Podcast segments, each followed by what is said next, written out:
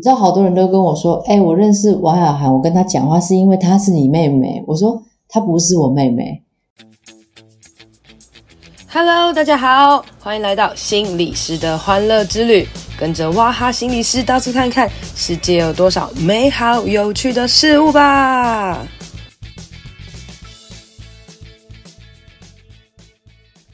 Hello，大家好，欢迎收听心理师的欢乐之旅。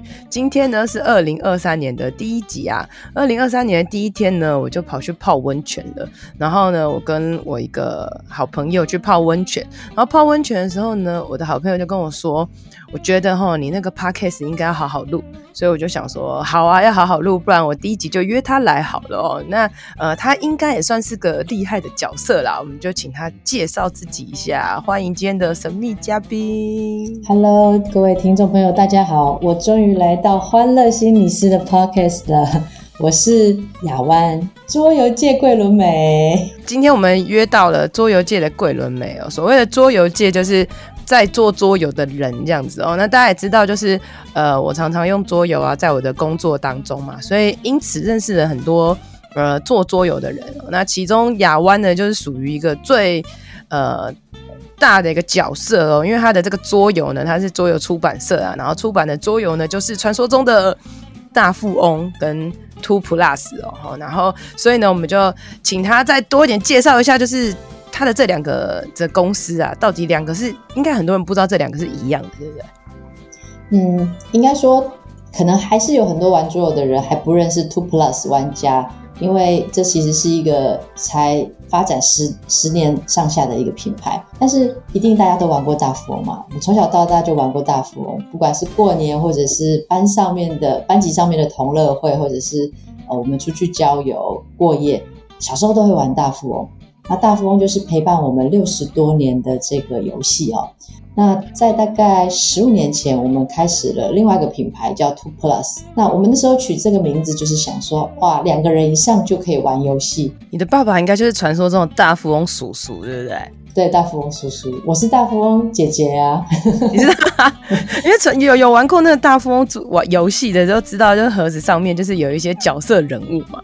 然后这些角色人物其实就是你的家人，不知道大家有没有发现这件事情？大富翁阿公、大富翁姐姐、大富翁妹妹，就是 family，应该是说。我们家庭是一个蛮重视家庭关系的。那我的爸爸他也很想要把这样很好的家庭价值传递出去，所以他觉得除了有那个呃算拿算盘算钱的阿公之外，他的整个小孩子们，还有他的整个家族都应该体现在游戏当中，因为毕竟我们是。寓教于乐哦，我觉得这很酷，因为我也认识你爸，然后你爸就是一个好笑的人这样子哦。那可是我觉得这很神奇，因为在这个五十几年前呢、啊，就是五十几年前他应该是个年轻的小帅哥哦。然后这年轻的小帅哥怎么会知道就是要做一个这大富翁这个游戏啊？然后甚至还把它就是呃变成一个这么大的品牌啊？他是怎么开始的？你知道这件事吗？应该是四十几年了，因为。大概我爸爸他接这个大富翁游戏的时候，他呃二十几岁吧，二十几岁，快三十岁。那那个时候，呃，他就是从我们那个叔叔父辈的那一辈的长辈接下来这个这个工作这个事业。刚开始的时候，大富翁就只是我们那种最传统的一个游戏哦，就是走到什么呃新生北路啊，走到介寿路啊，或者是建国南路、仁爱路这样子。都是台北的路吗？是是是，哎，也不是，它里面会有台湾各个精华的路，比如说五福路就是这个高雄的路，大城市有名的一些路，然后就那一套，然后就是走走台湾这样子，呵呵呵，对，没错。然后后来就是慢慢的发展，在民国八十多年，民国八十几年，大概是我我小的时候吧，那就开始发展了世界之旅啊、台湾之旅啊，然后冰果这些。这些游戏，所以大富翁的种类就越来越多，不只是哦。所以你说世界啊、宾果啊，就是那种越来越多元，全部都是你爸爸年轻的时候用的。其实有一些游戏是传统游戏嘛，比如说陆军棋、三军棋，这些都是传统游戏。那传统游戏必须要有人把它再挖出来，再分享出去嘛。所以那个时候，我们就我父亲的那个时候就做了很多传统游戏的再复刻。然后也有加一些新的创意、新的想法进去，所以大概在我们国小的时候，我国小的时候，这种银行游戏或者棋类游戏哦，是非常畅销，甚至我觉得每个孩子一定都会有个三五个是跑不掉的。你说小时候大家应该都会玩什么象棋啊、跳棋啊什么的，嗯、所以象棋、跳棋那些也都包含在大富翁里面，这样是也是在我们的产品线里面。哦，所以传说中的大富翁原来是你的爸爸这样子哦。那后来你就变成好了，大风叔叔哈，大风姐姐你好哈。那可是后来你们就把它延伸，就是呃这十几年，然后产生了 Two Plus 这个桌游嘛，哈，就是、嗯、呃，因为大富翁其实也算是桌游的一种啦。可是我们就觉得大富翁是这个友善的桌游，便宜的桌游哈。嗯、然后再来呢，就会想象是德国的昂贵的桌游。接下来呢，就会想到善良的这个。Two Plus 桌游，本土桌游这样子哦。那哎，你是后来怎么怎么会变成就是就决定要做这个 Two Plus？然后 Two Plus 有发生什么事情吗？那那个时候刚好两千年。前后，全世界就是开始桌游的产业开始蓬勃起来了，也有很多大的桌游展会，所以我们就看到了这个世界桌游的这种想法以及这个产业，就觉得哇，台湾的这个游戏好像也可以在这种养分当中做一点更新。那我们就觉得说啊，我们要做一个新的品牌，那个品牌就是小时候我们玩大富翁，我们很开心很快乐，但是到了一个年纪，我们就觉得不玩了，因为可能觉得它太简单，或者好像有点。幼稚了，可是人们还是有游戏的需求啊，还是有 party 的需求。那我们可不可以做一个向上，就是年纪比较大、题材更丰富、游戏更多元的？反正我们会开发，我们会设计嘛。然后我们有很多很好的台湾的设计人才，那我们是不是把这些 idea 结合起来，我们就做了这个 Two Plus 的品牌？哦、哇！所以其实就是你那个时候发现，哎、欸，好像世界有一些转换，你就想，哎、欸，那我可以做一些什么？然后你就就转了耶！我觉得听起来其实。蛮不容易的，因为首先就是可能在很久以前，就是大家可能都是国外进口的嘛，就进口做了进来，然后你们你也是从那时候也是年轻人啦，吼，然后开始要是啊，好好的好好，就是呃你要先去找人啊，然后开始什么生产啊，或者什么代理啊什么之类，哎、欸，其实这些东西都超困难的，哎、嗯，对，应该是说。大概十五年前、十六年前，其实桌游是一个很新的名词啦。以前没有人叫它桌游，最多说它是棋类游戏嘛。那桌游是一个比较新的名词，然后到现在大家都熟知，它其实是经过了很多的努力。我觉得很多很多的桌游嘛，有些可能卖的很好，有些可能卖的不好。我觉得一开始一定都超困难的。你还记得你一开始就是一开始成立 Two Plus 的时候有哪一些桌游啊？那个时候，哇，那个时候。如果最开始的时候，可能就是我们会做一些克制案，因为桌游很少人了解嘛。那你现在很贸然的推出一款游戏，哦，可能当接受度很低，所以一开始的时候，我们去呃标了那个国史馆的案子，然后我们就做了一些关于历史的游戏。那做历史游戏，哦、因为我本人就是历史系，哇，做到一个历史案子，我非常的兴奋哎，做了做一个论文报告的概念，哦，太开心了，就是这是我最擅长的，而且是我最亲切的。所以我们就花了大概一些时间做这些历史的案子，包括辛亥革命，包括十大建设，包括中原大战这种配合民国史主题的。然后后来我们就做了台湾史主题，就做了走过台湾学习教育的游戏。哇，所以这些听起来都很深奥诶，很深奥吗？应该是说我们刚开始做的时候，就是看到需要，那个需要就是因为游戏很好玩，大家都知道嘛，但是。对学校老师就会问说：“啊，我怎么样可以让我的学生引起学习动机？然后再就是桌游好像很棒，但是如果在课堂上面他们边玩边学。”可以带来是不是有别于过去的不同的效果？加上那个时候一零八课纲啊，什么翻转式学习，非常的那个议题非常的火热哦。所以桌游就是它变成了一个老师或者是学校很能够接受的一种美材。哦，我了解，因为其实你说一开始是刻字化需求啦，所以做国史馆那些就是超难的游戏。其实我我我很久以前也看过那些游戏，然后我就觉得嗯，嗯盒子很漂亮，但没有想要把它打开这样子。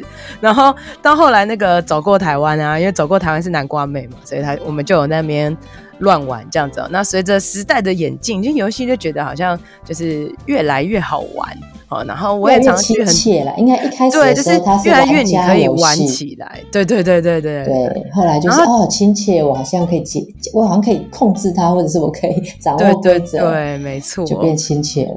因为桌游其实还有一个重点，就是你真的要玩得起来，不然它就会很像教具或者是教呃教案啊，或者它是就是一个装饰品这样子。但是我觉得其实就是像雅万刚刚讲的，最以前其实这些东西都很难，已经把它变成像是游戏，就已经是第一个很好的开始了。然后随着时间的演进，就会让游戏变得更亲切、更有趣，然后让老师们带学生玩游戏，玩完之后会觉得哦很有意义，可以讨论很多东西。那学生也会很享受在玩这游戏的过程，然后玩一玩，哎，莫名就学习了。我所以我觉得这是呃 Two Plus 最厉害之处，就是呃结合了很多的教育啊。那我像我跟呱呱就常常也会去很多的学校去上课，做一些。延伸等等的哦，那从这个学科类，然后一直到呃心理辅导类哦，然后还有到怎么就是各式各样什么东西，好像都可以变桌游。之前还有一个环境的桌游，对不对？就是那北极熊的那个，好就玩完真的会觉得好像应该要呃少开一点冷气，好像应该要就是觉得北极熊很可怜，就是哎你玩完你会真的很有一些感触。我觉得这个才是游戏除了快乐可以更多带出来的意义。然后，所以我这边问雅湾，就是如果你们家的游戏啦，你只能选三个，嗯、就是你最爱的三个，你 你会选哪一个？我最喜欢的其实是真心话不冒险，哦，那是很棒的一个游戏。对，然后再来，我喜欢得分沙拉，嗯，因为它可以花一点时间，然后他又可以很多，每个都很棒哈。那第三个，呃，我喜欢那个自制转机，也是最近比较新一点的游戏，就是我喜欢比较简单一点的。就是规则简单，然后可是它其实玩起来不一定那么容易。譬如说得分沙拉，你需要做一些思考啊，然后知识转机你也是要有一些些知识内容。就是你可以把它玩的很简单，也可以也可以有它的这个难易度。然后真心话不冒险的话，就是玩的过程当中，就是如果你问题问得好的话，它反而可以带得很深讲。所以这是我的三个，那你呢？那我选三个，第一个就是走过台湾。那走过台湾这游戏，我为什么会选它？因为其实它对我来说很有意义。第一个是我是历史历史系背景嘛，那我我遇到的一些困难，就是我的一些历史历史老师的朋友们，他们在教学现场的时候，常常会遇到就是学生不喜欢历史，或者是告诉他们历史好无聊哦，他们一点兴趣都没有。那的确，我们过去的教育真的是让历史很无聊。但是走过台湾。它是透过游戏的方式让大家引起对台湾史的兴趣，而且它重点不是用背的，而是用一些事件的先后顺序，还有一些关键字来让我们诶引发我们可能曾经经历过这些事件的记忆，或者是它也可以让我们跟我们家人去分享一些诶这个时代阿公阿嬷你有没有经历过？爸爸妈妈你在干嘛？还有你的健保卡是盖章的还是刷卡的？现在都已经变成电子卡了嘛？对，就是以前的那个纸本卡都还在我们的印象当中。所以走过台湾对我来说是非常有意义的。然后再来走过台湾也是让我们被大众认识的一款游戏，因为它非常受欢迎，所以大家对我们的认识就很多人是从走过台湾开始。那这是第一款，第二款我很喜欢的一个游戏叫实话实说。那实话实说也有一个小趣事，就是它是一个什么呢？就是就是呃，想要认识别人眼中的我的一个游戏。好比说，雅涵会对我发出三个词语，然后我就要猜雅涵会怎么想我。比如说，我会问雅涵说：“雅涵，请问我有气质吗？”然后雅涵就说：“没有哦。”然后我就会说什么？雅涵竟然不觉得我有气质？哦，我应该要，我应该要说，呃，我觉得在场应该有别人更适合气质这个称号的，这个也很好的，比较委婉一点。是。所以，当我说“请问你觉得我有气质吗？”问雅涵的时候，他反映了两件事。第一个是我自己觉得我有气质，对不对？所以这反映出我自己的自我形象。然后第二个是雅涵竟然说现场有人比我更有气质的，表示雅涵觉得我的气质还不够，所以反映出我在雅涵心目当中是一个什么样的人。那这个游戏非常有趣。刚开始我们设计的时候，只是想说。去联谊，就是因为我那个时候也是在那个很 young，在需要联谊的时代，需要联谊的时代，我觉得哇，设计出这个一定是男女会有很有火花，然后也可以趁机表达就是对异性的欣赏嘛。然后可是刚开始他就卖的不不怎么样，因为游戏是非常需要推广的，那那时候也没有很多人认识桌游啊。后来有一天呢，我们就收到一个电话，就有一个学校辅导室打给我们。然后辅导老师打来说：“哦，是 Two Plus 吗？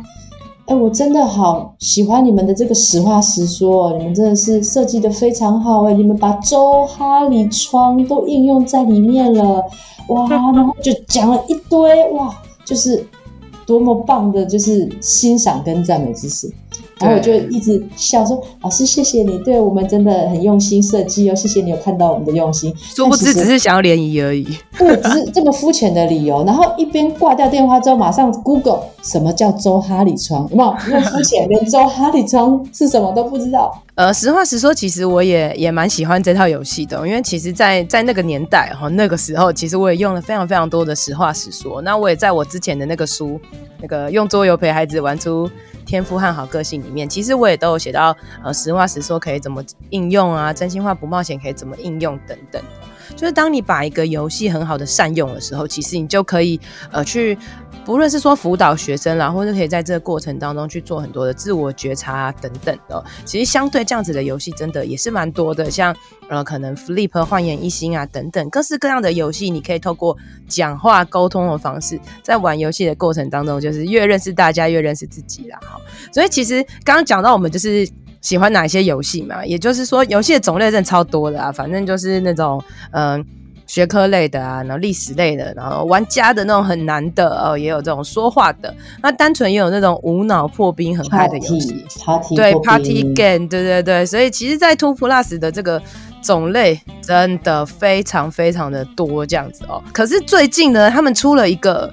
呃，很特别的游戏，这个特别的游戏呢，就是它应该叫做，我们要怎么把它分这个类别呢？这个类别应该叫做卓越类，好，没有啦，就是就是它这个呃，就是各科老师都会喜欢，啊辅导老师会喜欢，觉得可以说呃一些生命的历练，啊那这个国文老师会觉得喜欢，可以说作文，结合一些老师等等，做出了一套游戏哦。那我们就最后呢，请亚湾来这特别介绍一下这个游戏。好哦，我们最近有一款游戏叫做故事制造所。那这是由我们的故事老师，也是故事大师许荣哲老师，还有欧阳立中老师，他们一起跟我们合作开发的一款游戏。说故事的游戏已经这么多了，为什么我们还要出故事制造所呢？因为市面上现在说故事的游戏有几个我们觉得美中不足的地方啊，包括有些图卡很抽象，很抽象就变得是呃很发散。啊，再来就是我们在说故事的时候有没有觉得虽然说得很过瘾，但是一点逻辑都没有，就是纯搞笑。然后也有是。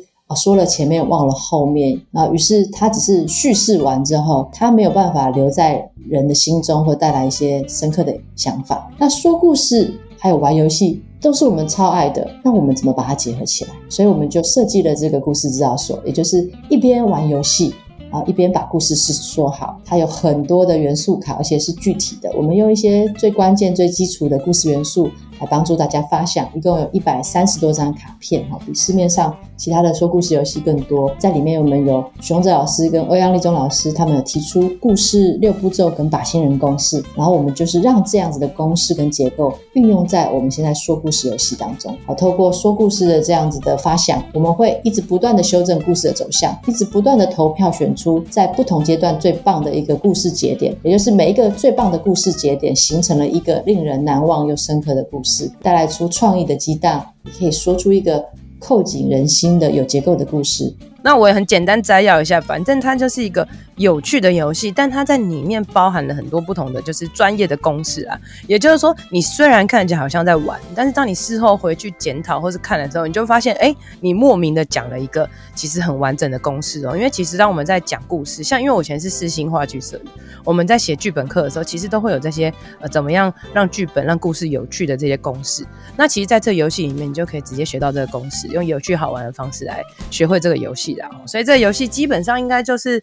如果你没有玩过什么桌游的话，maybe 它可能是这一个新世代可能很不错的一个游戏。那你玩的时候，呃，你本身会变有趣，你会变得可以讲故事的人。那如果你给你的孩子玩的话，他们可能也会就是中文呃那个作文能力变好了等等。哦，那哎，可是听说这套游戏是募资中，但它快结束了，是不是？对，它现在是预购募资的阶段，然后在一月十四号就要结束了，星期五的凌晨，就是呃星期五跨到礼拜六的凌晨。大家可以看一下那个资讯。资讯栏区里面有这个代码，那大家输入就可以折五十块啊。这边没有业配，纯然就是开心分享哦。那因为其实今天就是呃访问了亚湾那么久了哦，那大家不知道有没有发现，因为我叫王雅涵，他叫王雅湾嘛。其实大家知道我们之间是什么关系吗？哦，你要不要跟大家说说？真的，就是好多人都最后作为我们一个可爱的结尾，好不好？我们要来公布这个真正的资讯，告诉大家了。你知道，好多人都跟我说：“哎、欸，我认识王雅涵，我跟他讲话是因为她是你妹妹。”我说：“她不是我妹妹。”她是我的假 妹妹，跟我讲话是因为我是你妹妹，然后才跟我讲话。因为他们可能觉得说，呃，你很有名，或者是欢乐心理师很有名，但是他们不知道要怎么跟你讲话。但是看到王雅涵，就想说，哇，是不是王雅湾的妹妹？那我如果跟他说我是王雅湾的朋友，他会不会比较亲切？这样子？对，很多人跟我开头介绍说，哎、欸，我是雅湾的朋友，这样子。他说，但你到底，或是我我认识你姐耶，怎么样，什么之类的。对，但是雅涵不是我妹妹，雅涵是，对，我是她的假妹妹，是我的假妹妹，但是比她，呃，比她跟她真妹妹还常见面。对，因为我妹妹住在南部嘛，然后雅涵住北部，所以那个当我就是想念我妹妹的时候，我就叫王雅涵出来吃饭，这样。对，然后呃，她的她的真正的妹妹是我的好朋友，所以当我想念我的好朋友的时候，我就约她吃饭，这样子。所以我们是彼此的替代品，替代品。也不是这样，但是因为其实认识很多年了啦，然后跟家人也蛮熟的，就是一个假妹妹啊、假姐妹的概念啦，哈，所以我们不是真的姐妹啦，那只是真的很碰巧，就是也是因为她她她做桌游嘛，那我也是把游戏应用起来，那我们也就可以有一些很好的结合啦，那所以也就是呃祝福这个 Two Plus 未来可以发展更多这个厉害有趣的游戏。然后也祝福雅湾在二零二三年的故事制造所可以大卖喽！好，谢谢雅涵。好，那我们今天节目到这里啦，谢谢大家，拜拜。拜拜。今天的节目就到这里喽，希望你喜欢，希望对你有帮助。别忘了要来我的 FB 还有 IG 心理师的欢乐之旅留言和我互动哦，你的回馈会是我最大的动力。当然也别吝啬来 Apple Podcast 留言五星评论，还有分享这集给你的朋友。我是王雅涵，智商心理师，大家都叫我哇哈。我们下次见，拜拜。